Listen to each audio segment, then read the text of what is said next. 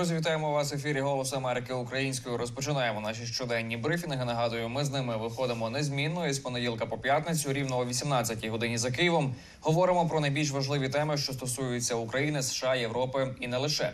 Мене звати Остап Яриш. Я Юлія Ярмоленко. Якщо ви дивитеся цю трансляцію наживо на Фейсбуці або Ютубі, в коментарях маєте нагоду поставити нам з Остапом запитання. Ми спробуємо на них відповісти впродовж нашого 30-хвилинного ефіру. Також не забувайте писати, звідки ви нас дивитеся завжди. Дуже важливо і приємно знати, де є наша аудиторія.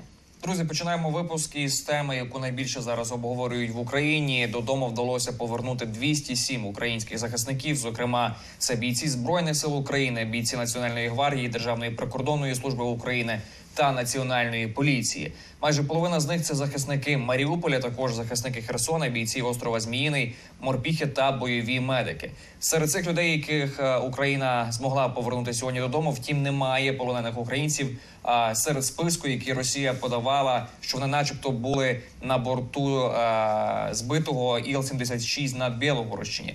Більше про це поговоримо з Марією Уліновською, нашою жур- журналісткою, яка, яка цю тему досліджувала. Марія, вітаю тебе. Дякую, що до ефіру приєднуєшся. Вітаю Юлія Остапа, вітаю наших глядачів. Марія, це вже 50-й обмін полоненими. Ми знаємо з спочатку повномасштабного вторгнення Росії. Що ще ми знаємо про те, як він сьогодні відбувався, і скільки ще українців залишаються зараз у російському полоні? Що ми про це знаємо? Ми знаємо, що цей обмін, який відбувся сьогодні, він як завжди був не анонсований. Обміни відбуваються в дуже під дуже великим секретом. Е, якісь конкретні е, кроки, як ці обміни відбуваються, не розголошує Україна, тому що е, обміни це в принципі дуже важкий процес, як говорять українські посадовці, тому вони не хочуть розголошувати жодних жодної інформації, щоб не ускладнити цей процес іще більше. З того, що відомо, цей обмін відбувся за формулою 207 на 195, тобто Україна отримала назад 207 своїх захисників і захисниць, а Росія в цьому обміні отримала 175 своїх окупантів. Крім того, ми знаємо, що 180 оборонців з рядового та сержантського складу повернулися. Повернулося ще 27 офіцерів, і також щонайменше 36 людей мають поранення або серйозні хвороби і перебувають у важкому стані. Ми знаємо, що найстаршому зі звільнених оборонців виповнився 61 рік, а наймолодшому невдовзі буде 21. Е, Цей обмін. Вже другий обмін цього року. Перед тим обмін відбувався 3 січня на початку е, 2024 року. Ми говорили із уповноваженим Верховної Ради е, з прав людини Дмитром Лубінцем про те, як відбуваються обміни, і він розказав, що в полоні росіян досі перебувають тисячі українців. Однак Україна не знає навіть про більшість тих українців, які перебувають в полоні, тому що Росія цю інформацію не розголошує. Давайте послухаємо його слова. Коли це сталося, взагалі для мене було дежавю.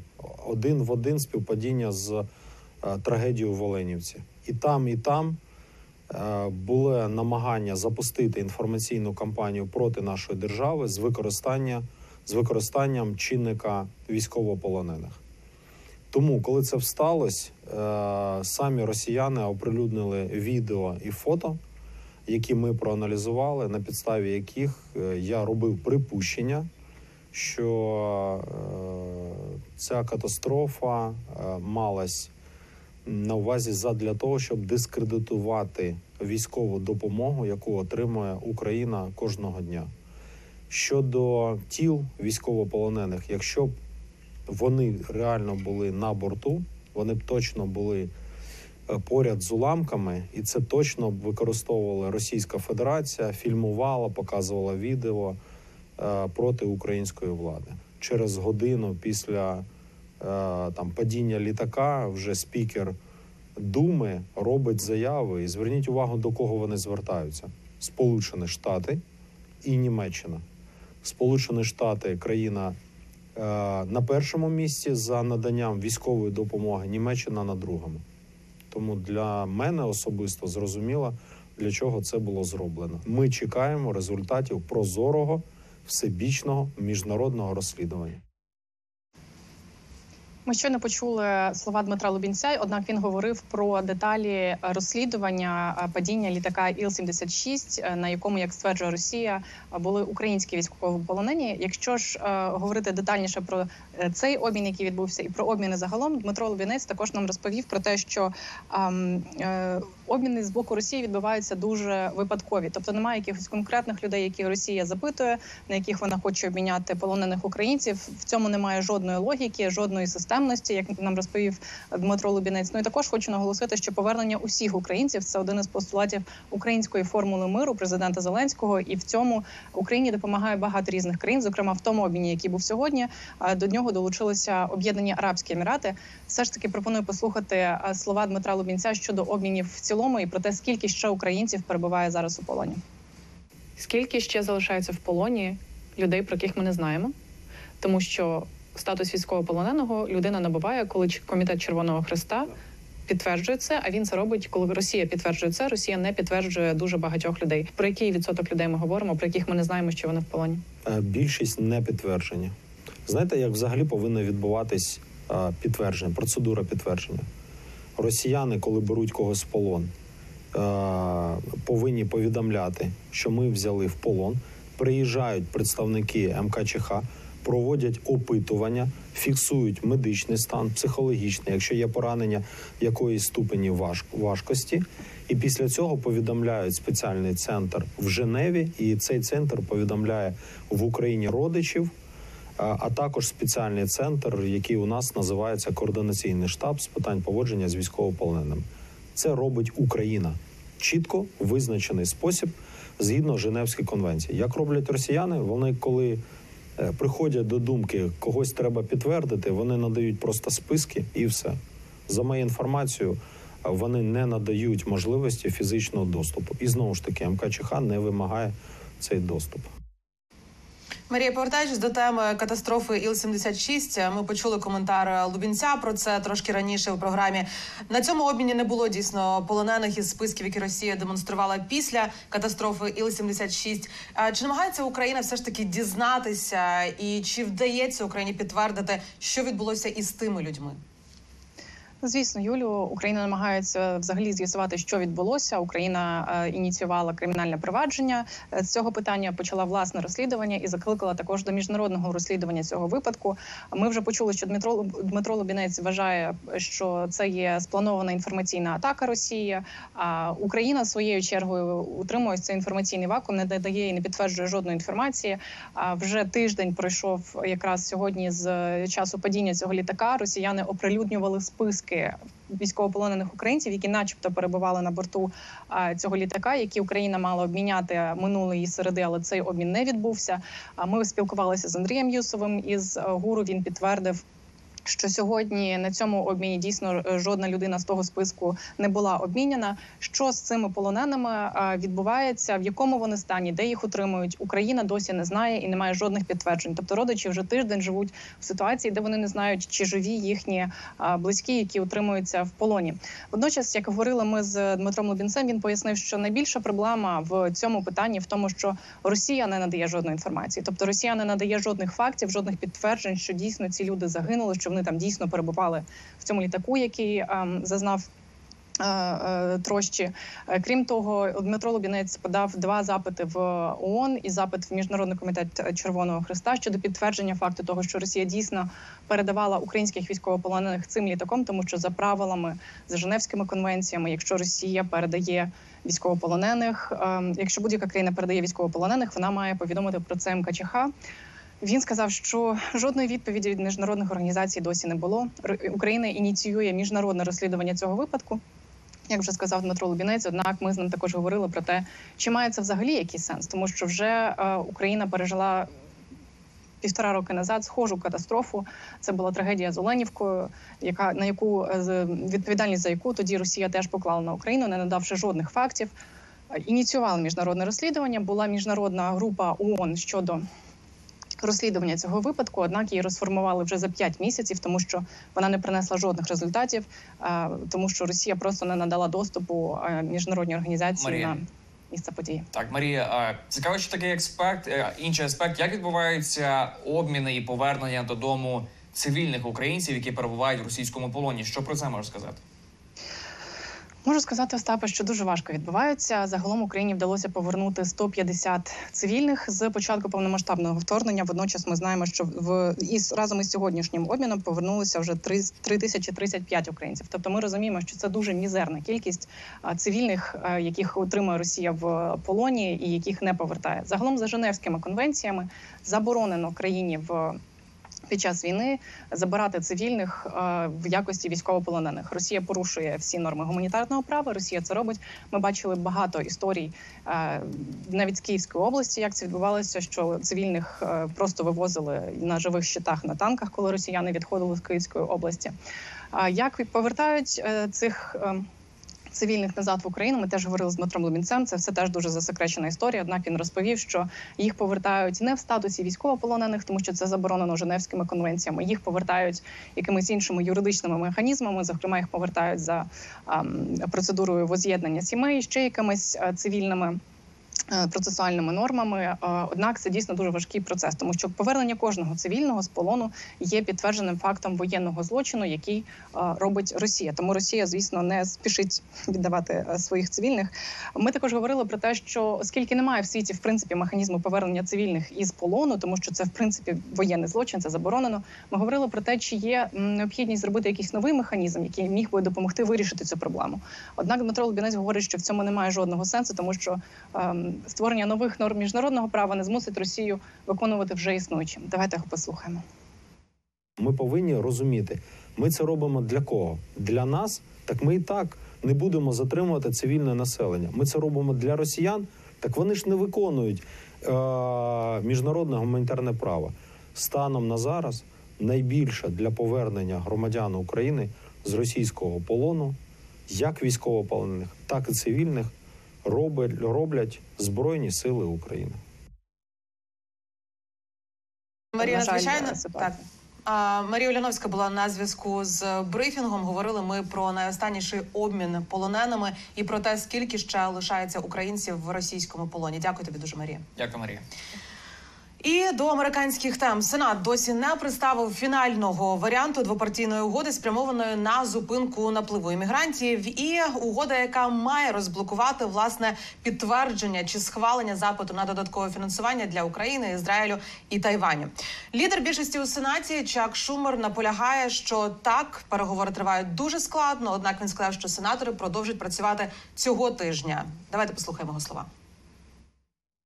Look, it's entirely. Подивіться, це абсолютно не дивно і водночас справді розчаровує, що багато хто з радикально правих, включно і самим Дональдом Трампом, зараз намагаються перешкодити цим двопартійним зусиллям заради виборчої політики.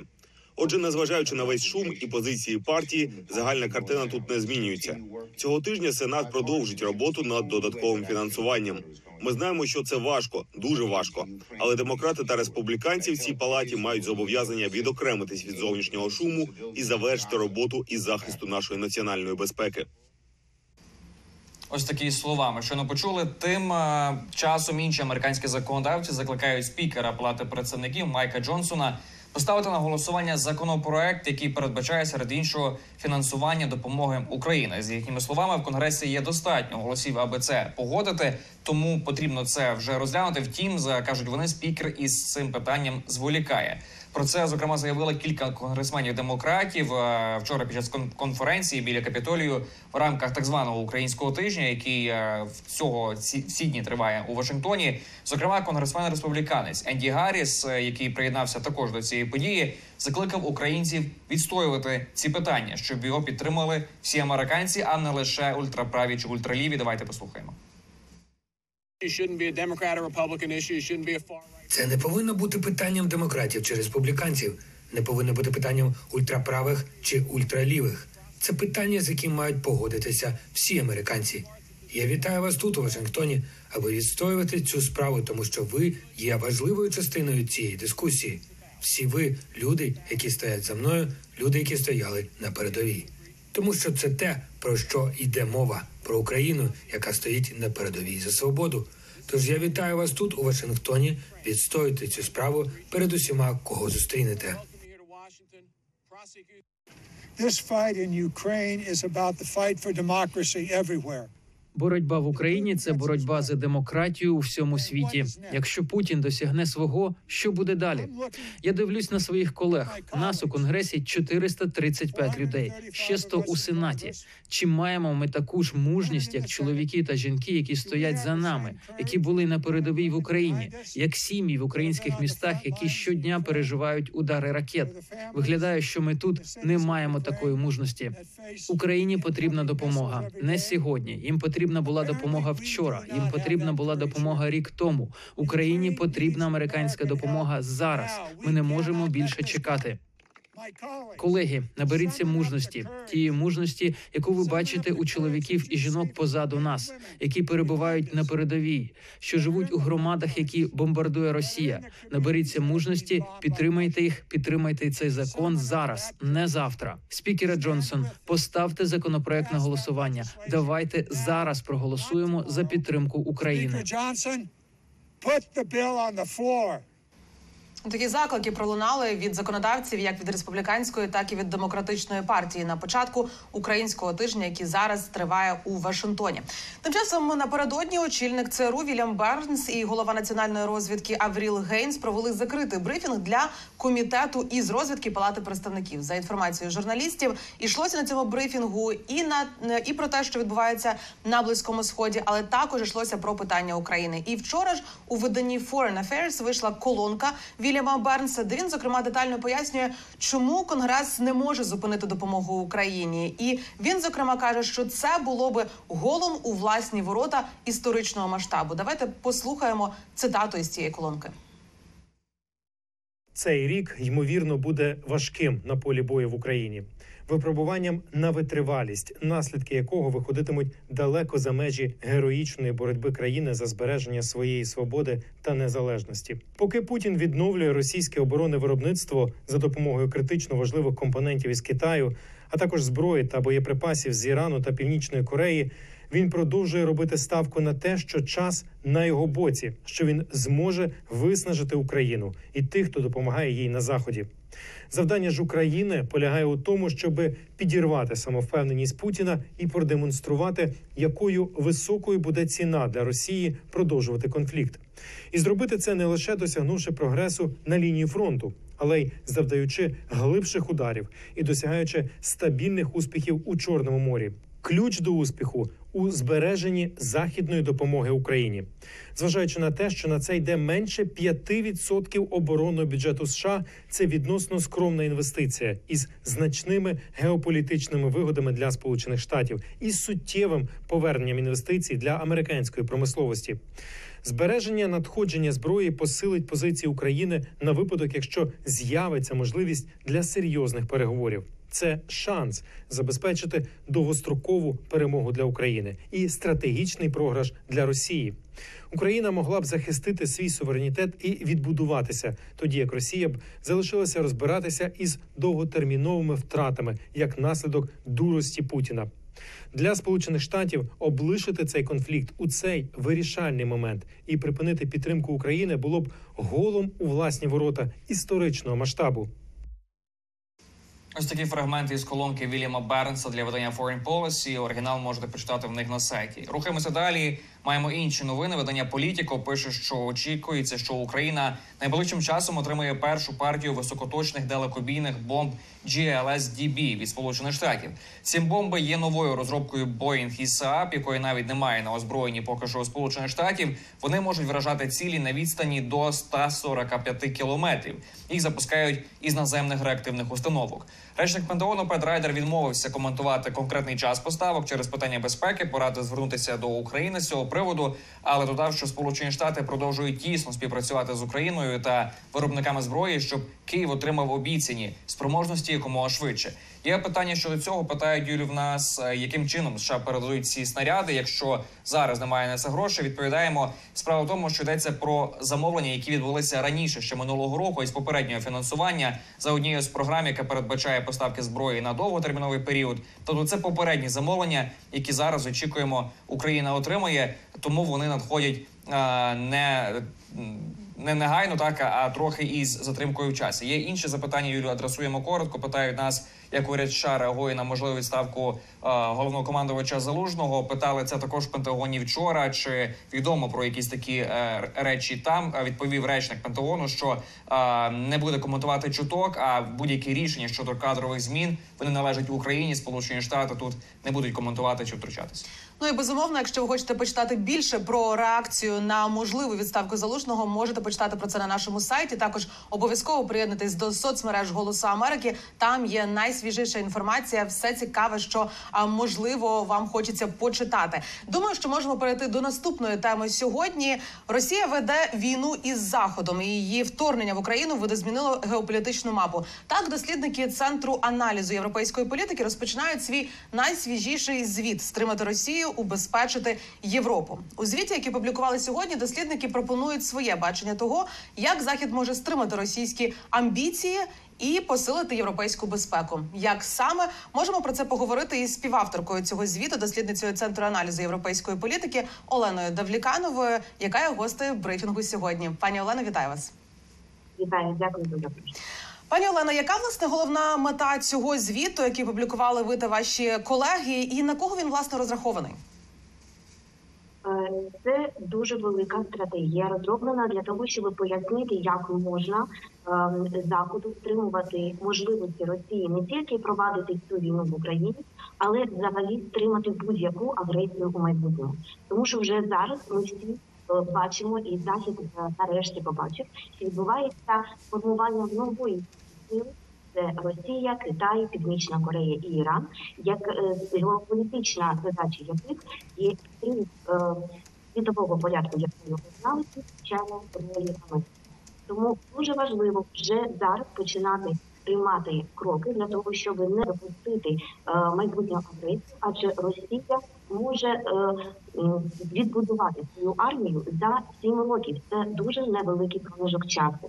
Е, Тим більше, що наявність ядерних зборів зброї в Росії вже стримує захід у тих реакціях, які мали бути ще на агресію Росії 2014 року. Тому сподіваємося, що ця стратегія знайде е, свою імплементацію в західних політиках. Пані Олено, на вашу думку і на думку ваших колег, якою має бути також який має бути підхід заходу, щоб зараз зупинити Росію а, після так е, другого року повномасштабного вторгнення, і також стримати можливі подальші агресії проти України та інших країн? Е, Стратегія передбачає чотири основні компоненти. Перший з них, на мою думку, найголовніший це забезпечити поразку Росії в Україні. Тому що те, що відбувається в Україні, воно не залишиться в Україні, і перемога України це є перемога Заходу. Е, Другий важливий компонент це е, посилення. е, е, Посилення НАТО, особливо в Європі, е, тому що ми маємо забезпечити кооперацію в секторі оборони, безпеки і оборони. І зараз як Європа, так і Штати мають вкладати більше ресурсів у виробництво зброї. Також тут ми говоримо про е, глобальний енергетичний сектор і, необхідність зменшення залежності е, як заходу, е, так і інших країн від енергоресурсів Росії.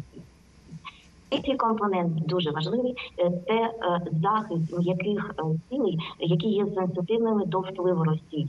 І тут важливим є посилення інституцій, які би моніторили фінансові операції для того, щоб брудні російські гроші не, не впливали на формування політик е, не тільки на заході, а й в країнах, е, які є партнерами західних країн. Ну і звичайно, це попередження е, і протидія дезінформації, тому що дезінформаційні кампанії, які Росія вміє проводити дуже вдало, вони є справжньою загрозою національній безпеці будь-якої країни, на яку така загроза направлена. Ну і останній важливий момент. Це е, прискорення е, європейської інтеграції не тільки України, але й Грузії е, і е, інших країн, які на це сподіваються. Також посилення присутності НАТО у Чорному морі, тому що е, від е, безпеки навігації в Чорному морі залежить світова е, е, безпека, світова харчова безпека. Ну і останнє це е, диверсифікація. Е, е, Диверсифікація of trade е, в Центральній Азії. Пані Олено, е, на перший перший момент це перша частина цієї стратегії це забезпечити перемогу України і поразку Росії. Яким чином може це зробити зараз Захід, особливо в той час, коли американського лідерства зараз бракує. Ми знаємо, що в конгресі вже котрий місяць е, застрягла допомога для України, подальший запит на подальше фінансування для України.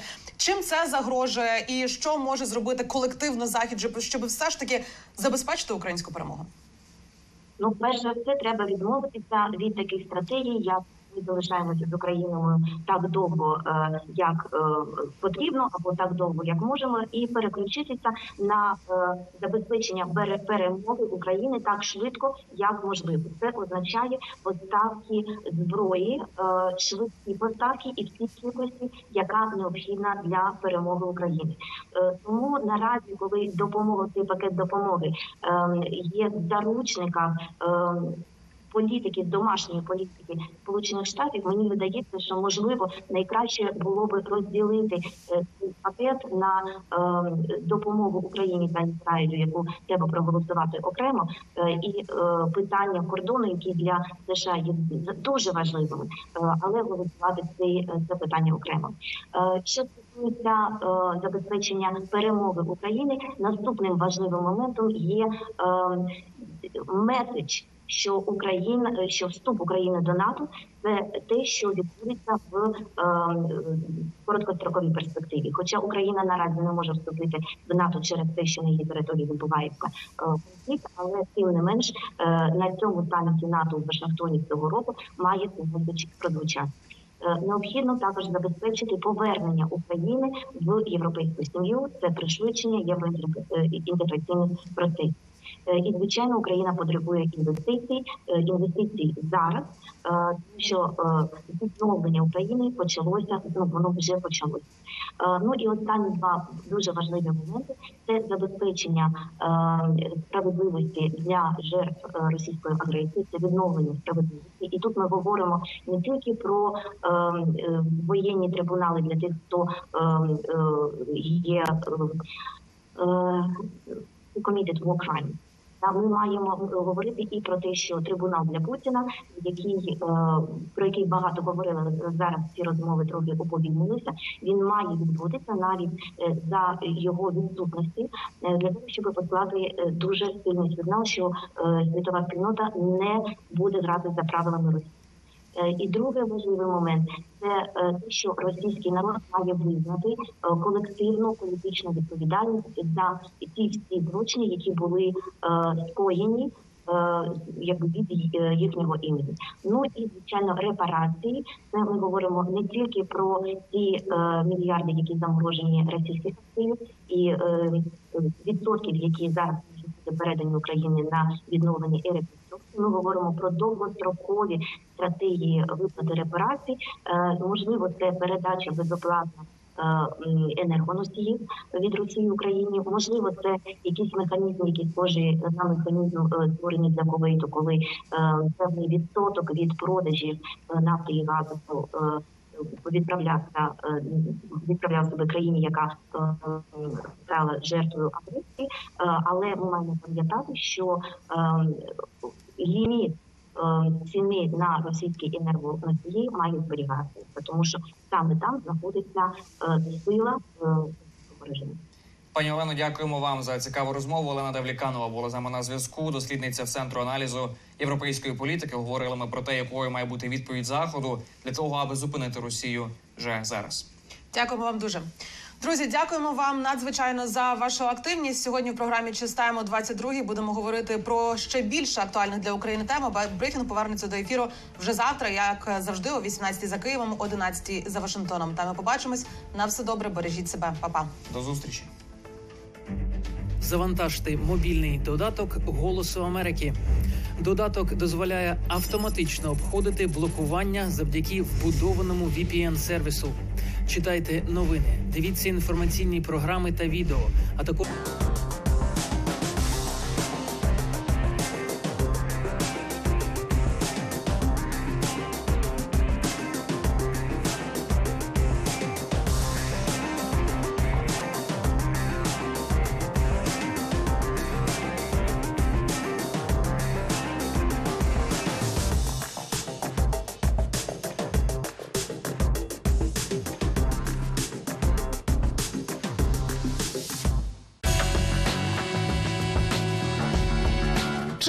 Колишні офісні будинки вирішити проблему?